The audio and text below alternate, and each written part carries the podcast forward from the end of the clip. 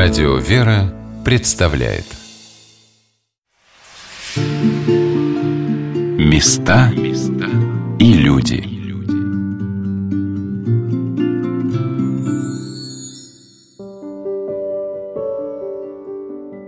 Раннее утро. Невский проспект сияет блеском и чистотой в лучах восходящего солнца.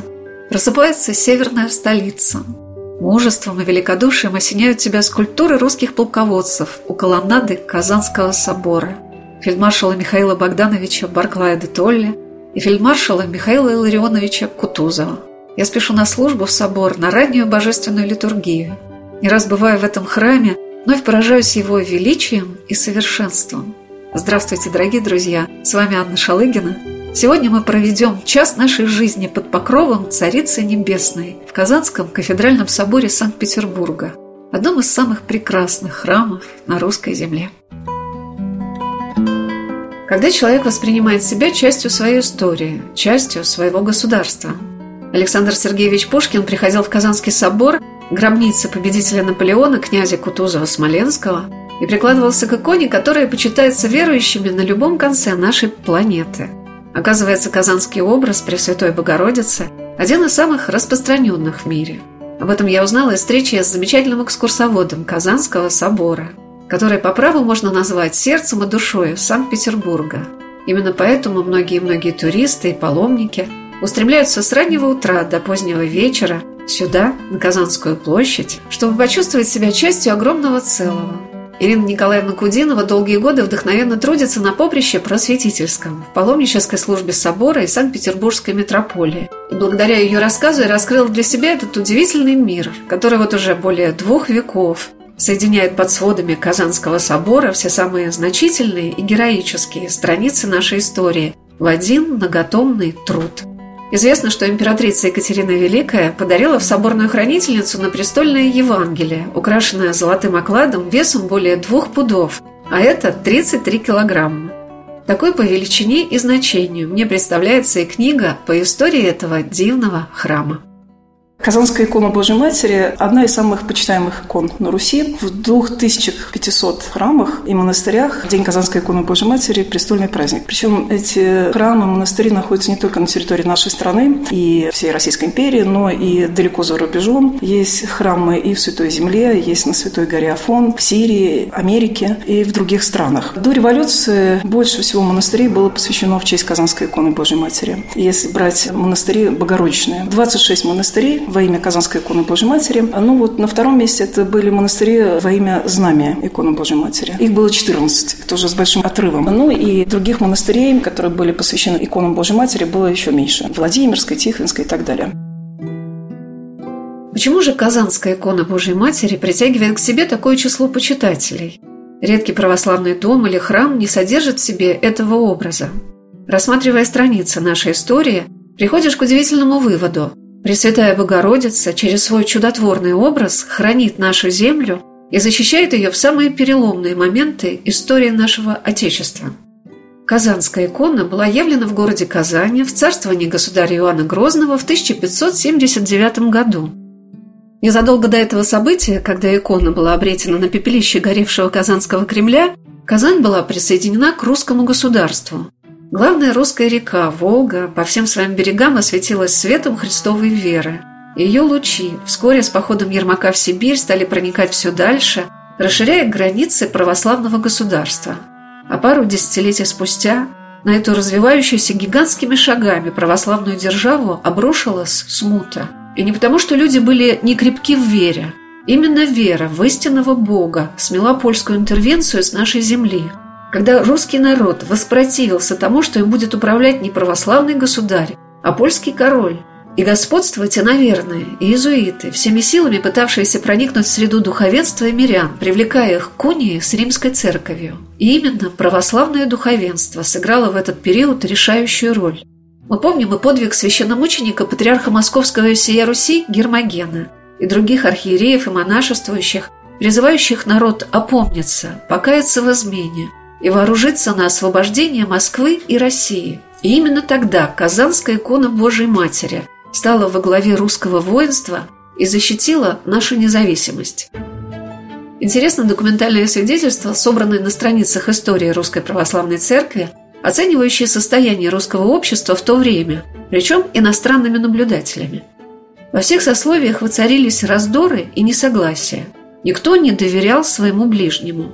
Цены товаров возвысились неимоверно. Бедных везде притесняли. И говорю уже о пристрастии к наземным обычаям и одеждам, о нестерпимом и глупом высокомерии, о презрении к ближним, о неумеренном употреблении пищи и напитков, о плутовстве и прелюбодействе. Все это как наводнение разлилось в высших и нижних сословиях. Всевышний не мог более терпеть, казнь была необходима. Он послал меч и пламя.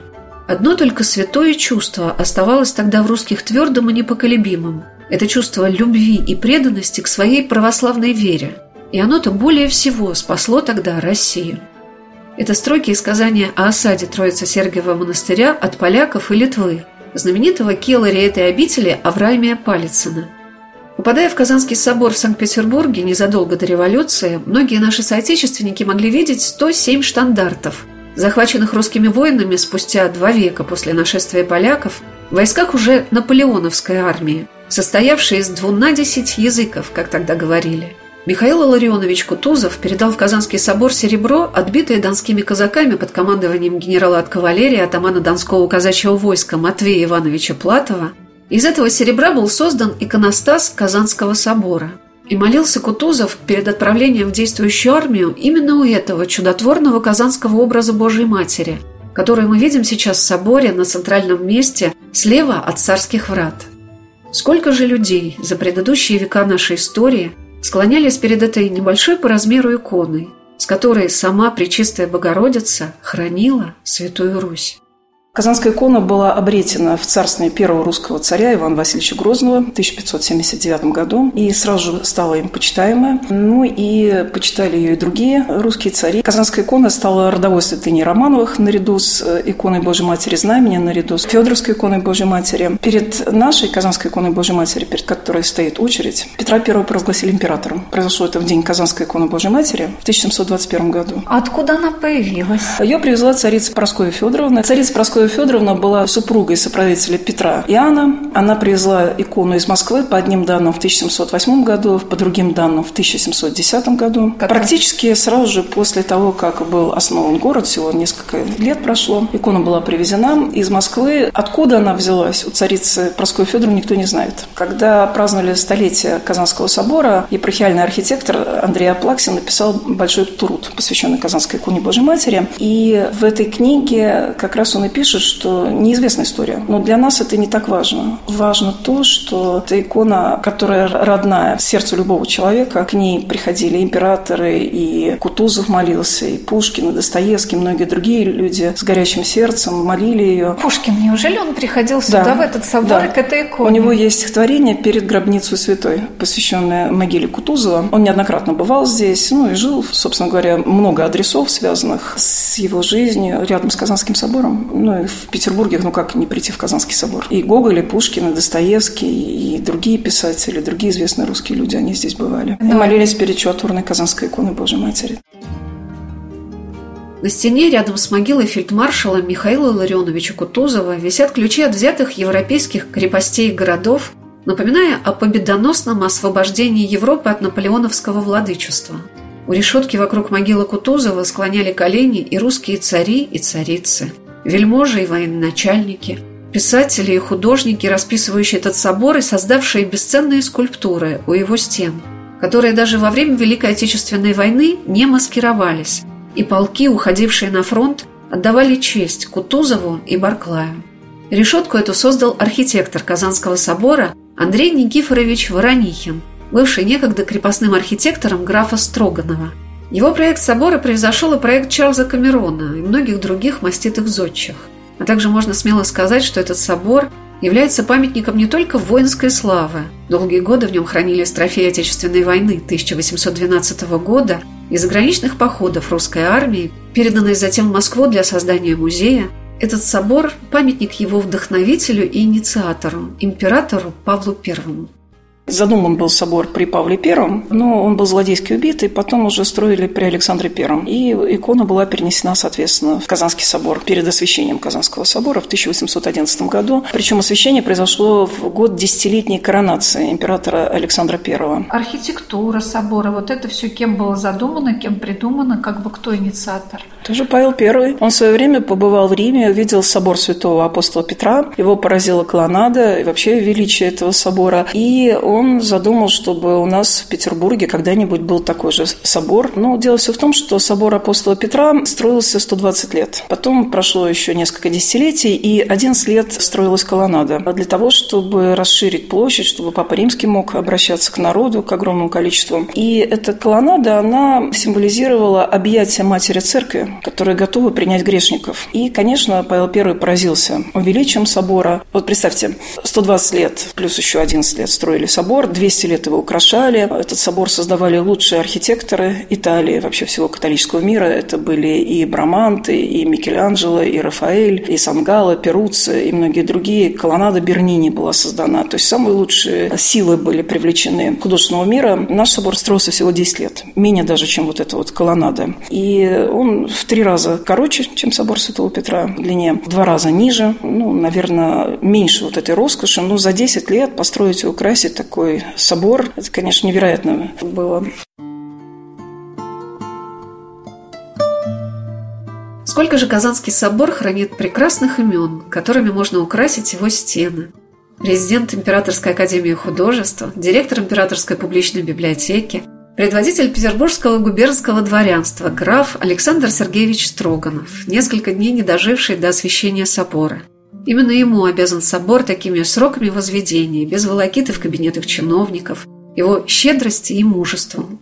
Светлейший князь Михаил Ларионович Кутузов – который был военным генерал-губернатором северной столицы при начале возведения собора и способствовал его строительству. Его отец Иларион Матвеевич Кутузов, получивший золотую табакерку с бриллиантами, из рук царицы Елизаветы Петровны за проект Екатерининского канала, на котором возведен Казанский собор. И многие известные всему миру скульпторы и художники, расписывающие собор и создавшие в нем бесценные скульптурные изображения, из которых сохранились лишь немногие – из сотни тысяч простых мастеровых, каменщиков, плотников, которые обтесывали, поднимали 14-метровые каменные колонны весом в 26 тонн, а их только в колоннаде перед собором 94. Поистине народный получился этот главный храм северной столицы. А чем является собор для современных жителей Петербурга – я узнавала из многих встреч. Когда я в нем побывала, на праздник первоверховных апостолов Петра и Павла, я увидела, наверное, тысячи людей, которые шли и шли в собор. И рассмотреть его, и помолиться на службе в этот день, и приложиться к главной святыне собора – Казанской иконе Божьей Матери. Я здесь живу, просто пришла сегодня в этот собор. Вы живете в Петербурге. Вот что для вас Казанский собор? Очень красивый собор, мне очень нравится. Но я здесь далеко живу, поэтому я сюда хожу иногда. Просто мне очень приятно здесь бывать, потому что в центре города и как-то очень торжественно. До праздники я стараюсь прийти, потому что чувствуется праздник очень именно в этом соборе. И дышится хорошо.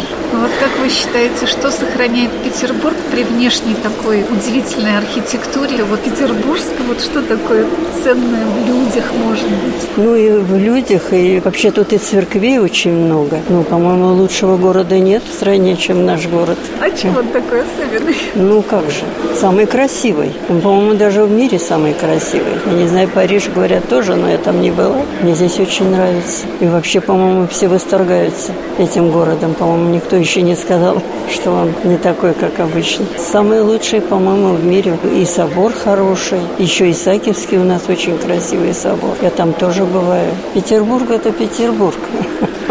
Равных ему не бывает. По словам Людмилы, Петербург – это Петербург. Трудно не согласиться с этим утверждением. А вот что сказала о своем любимом храме Маргарита Васильевна Бабенко. Это как дом родной как дом родной. Хожу каждое воскресенье.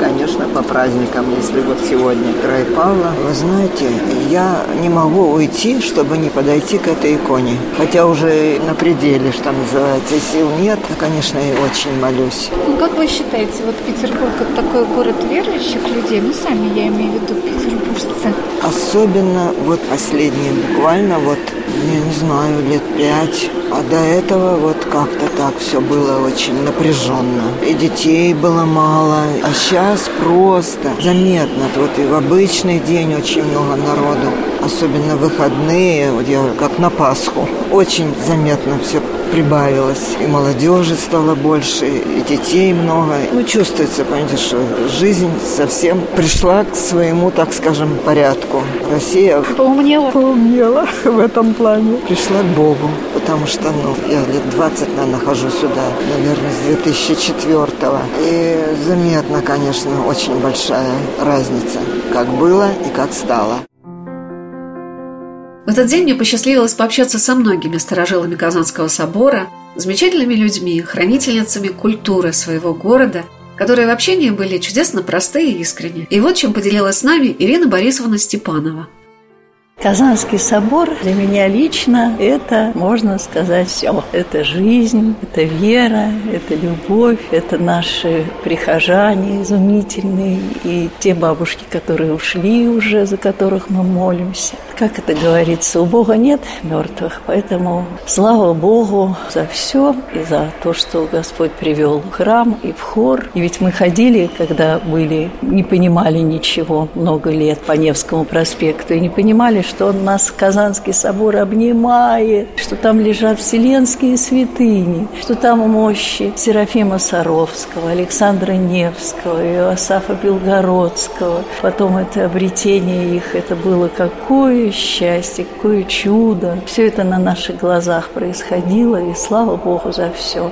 Какие у нас батюшки изумительные, как нас отец Феоктист Кириленко, как он у нас в хоры организовал. Плохо мы сначала пели, пели. Но потом он же нас организовал, он нас и закрыл, сказав, что в храме должно быть все только самое лучшее. И дали нам регента. У нас замечательный регент Сергей Бердышев из капеллы. Нам помогали на праздничных службах раньше и певчие профессионалы. Так что у нас дружный коллектив, у нас замечательные люди разных профессий. Мы любим друг друга, молимся друг за друга. И в несчастье, и в радости мы вместе, и это очень радует.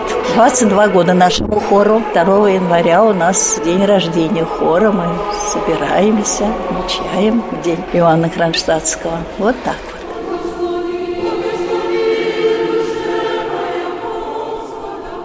Я пришла в Казанский собор на раннюю божественную литургию. По праздничным воскресным дням на ранних службах здесь поет любительский хор собора, хор прихожан – он производит впечатление очень спетого коллектива и в своем исполнении, и в своем единодушном молитвенном устремлении.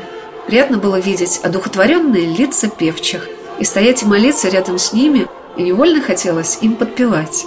Это тоже одна из замечательных харизм собора. Здесь каждый, даже новичок, чувствует себя как дома. Об этой загадке, как при таком величии сохраняется в храме такая теплота, сказал клирик собора Иерей Игорь Марчук. Самое первое – это Божья благодать. Собор своей величиной меня вдохновляет лично. Но это, наверное, больше эмоций, потому что на самом деле чувствуется вот то присутствие Богоматери и та милость Божия, которую каждый человек, вот знаете, один ее чувствует на Святой Земле, другой ее чувствует в Дивеево, третий будет чувствовать ее у мощей преподобного Сергея Радонежского, четвертый ее почувствует, допустим, в храме Покрова на Нерли. Кто-то, знаете, кому-то нужно ехать на Камчатку, прийти в Часовенку, и там он почувствует Божью благодать. Но я лично для себя вот это все почувствовал именно здесь, в Казанском кафедральном соборе. Сегодня на «Волнах Радио Вера» мы рассказываем о Казанском кафедральном соборе в Санкт-Петербурге – на месте собора, чуть ближе к Невскому проспекту, располагалась церковь Рождества Богородицы. В XVIII веке в ней проходили самые важные государственные события. Здесь венчался император Павел I со своей первой супругой, гессенской принцессой Натальей Федоровной. Была провозглашена императрица Екатерина II. Праздновались все победы русского оружия. В память этой церкви, пришедшей к началу XIX века в ветхость, в Казанском соборе был сооружен южный предел в честь Рождества Богородицы, а северный предел посвящен святым преподобным Антонию Феодосию Киево-Печерским чудотворцам. Архитектура собора представляет собой огромную базилику, украшенную с внешней и внутренней стороны прекрасными колоннами. Казанский собор часто называют музеем русского камня. По замыслу графа Строганова в соборе использовали только отечественные материалы. Его можно назвать в этом смысле одним из самых русских соборов – Архитектор Воронихин старался выдержать его в стиле классицизма, но в оформлении Казанского собора много деталей, отражающих входящий в то время в силу стиль ампир.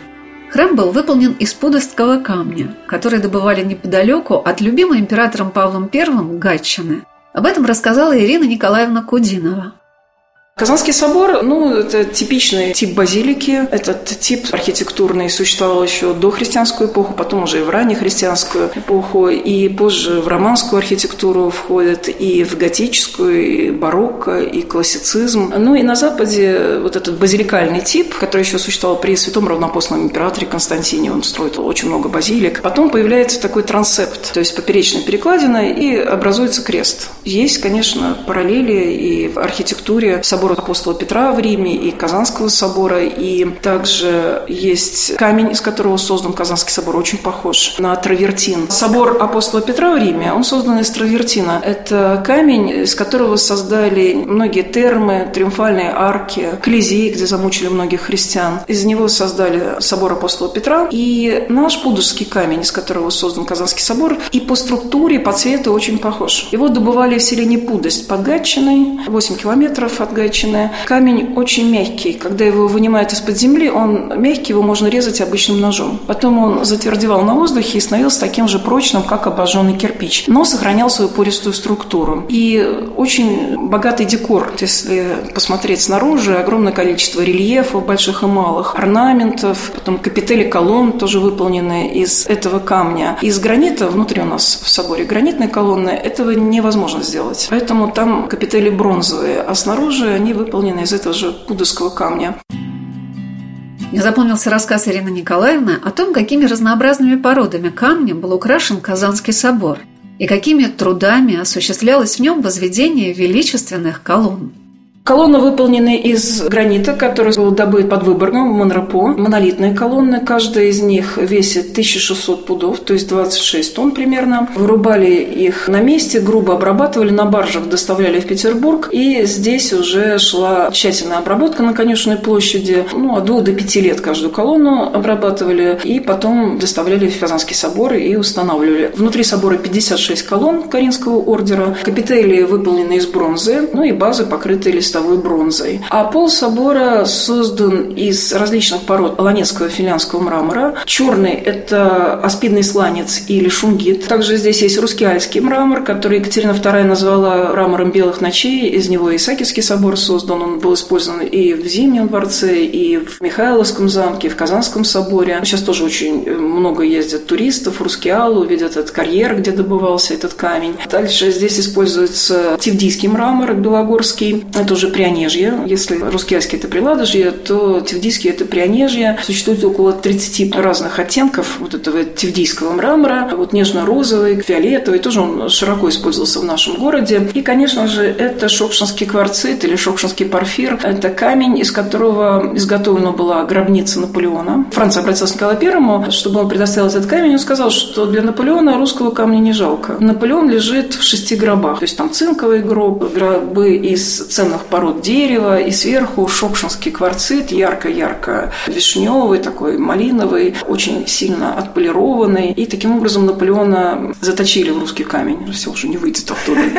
Также из этого камня была создана могила неизвестного солдата у Кремлевской стены, плиты городов-героев. Он использовался в постаменте памятника Николая I на Исаакиевской площади. Это единственный в мире памятник, где конь на двух опорах. В Исаакиевском соборе он использовался, в Зимнем дворце, в Михайловском Царском замке. Его называли вельможный камень, очень ценный. И вот у нас из этого камня сделаны ступени царского места, кафедра проповедника, ступени Салии, ну и в орнаменте Казанского собора тоже. Это Воронихин придумал? Да, это Воронихин, и во многом Казанский собор был создан усилиями еще и великого русского камнетеса Самсона Суханова. Он создал и стрелку Васильевского острова, и растральные колонны, и Синий мост он создавал, и в Исаакиевском соборе трудился, э, и создавал царь ванны. До сих пор не могут понять люди, как вот мог человек такой создать в XIX веке без современных технологий. Интерьер Казанского собора украшали самые талантливые живописцы и зодчие своего времени. Все силы Императорской академии художеств трудились над росписями и скульптурными фигурами, украшающими собор снаружи и внутри. Мне запомнился барельеф, расположенный над распятием Спасителя, там, где находится канон для поминовения усопших. Это изображение шествия Спасителя на Голгофу. С внешней стороны собора расположено 14 скульптурных композиций, выполненных из камня, которым облицовывали собор. Скульпторы Рашет, Мартас и Прокофьев создали величественную композицию «Входа Господня в Иерусалим». Сцены из Ветхого Завета, квадратные панно на стенах, изображающие деяния Пресвятой Богородицы. Специально для входа в собор скульптор Пименов создал ряд прекрасных образов. С одной стороны дверей возвышается бронзовая скульптура святого равноапостольного князя Владимира – с другой – изваяние святого благоверного великого князя Александра Невского. Чуть ближе к северным дверям стоят еще две статуи, отлитые в бронзе, образ святого апостола Андрея Первозванного, созданный Демут Малиновским, и образ святого пророка Притечи, крестителя Господня Иоанна, творение рук талантливого скульптора Мартаса.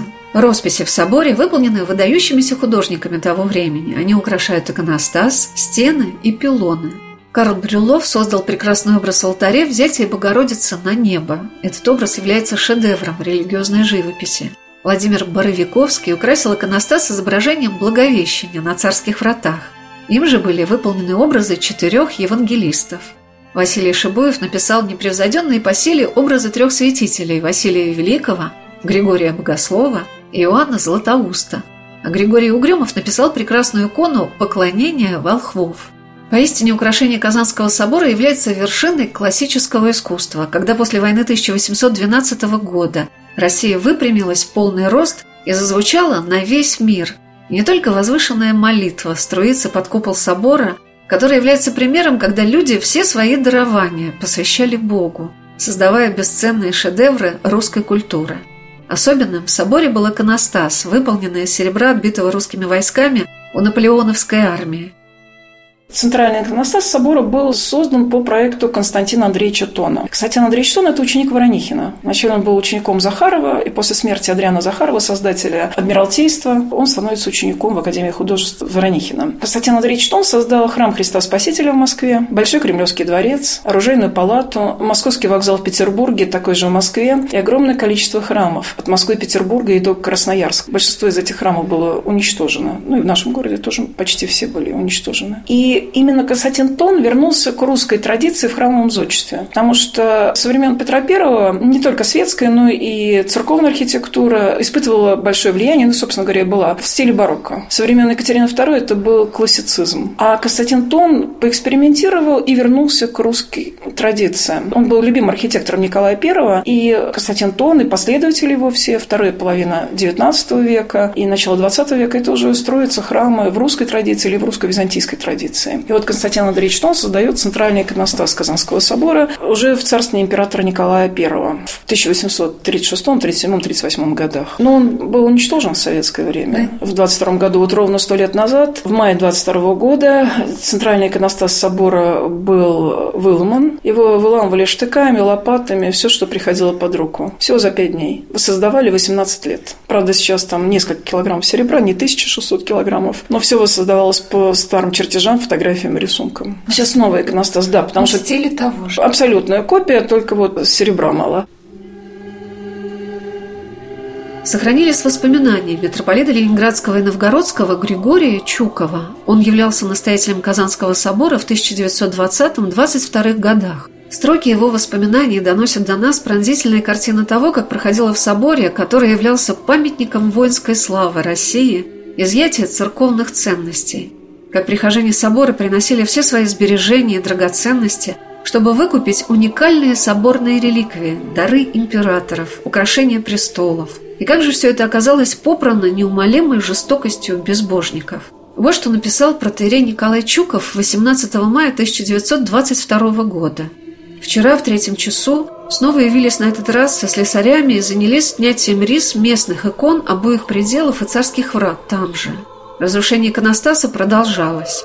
Весь орнамент, представляющий действительно тонкую художественную работу, отрывается, мнется, потому что свозиться будет не в Эрмитаж, куда царские врата назначены, а в горфинотдел. Вечером работали матросы. Отрывание и сдирание производилось штыками и шашками – Бронзовые звездочки на арке так отрубали, что они летели через весь правый алтарь к Голгофе. Не было аппарата увековечить этот вандализм и отношение русских людей к своему художественно-историческому памятнику. Вчера же в Эрмитаж в дополнение к отнесенным некоторым сосудам, Евангелиям и крестам еще два креста, четыре Евангелия и дар-хранительницу 1730 года, дар императрицы Анны Иоанновны. Не понимаю этого акта иначе, как определенное гонение на церковь. Почему непременно необходимо брать все маломальски художественное непременно в Эрмитаж, если есть полная возможность поставить эти вещи на учет и периодически устраивать выставки, на которые и брать их? А то непременно требуют на престольный крест, репиды, посох, потому что они работы парижского мастера Ажи. Ризу даже с иконой Тихвинской Божьей Матери, Ризу с Ченстаховской иконой Божьей Матери – Последнее я уж и совсем не понимаю. Цельность впечатления получают от риза с иконой. А без иконы риза совсем не то. Опять же, это исторический памятник, присланный Кутузовым в 1813 году. Почему убирать его из Казанского собора? Как Казанский собор пережил это время и сохранил самые дорогие русскому сердцу святыни, мощи святых преподобных Серафима Саровского, Засима Саватия Германа Соловецких, святителя Иосафа Белгородского – и святого благоверного великого князя Александра Невского мы расскажем через несколько минут. Оставайтесь на радио «Вера».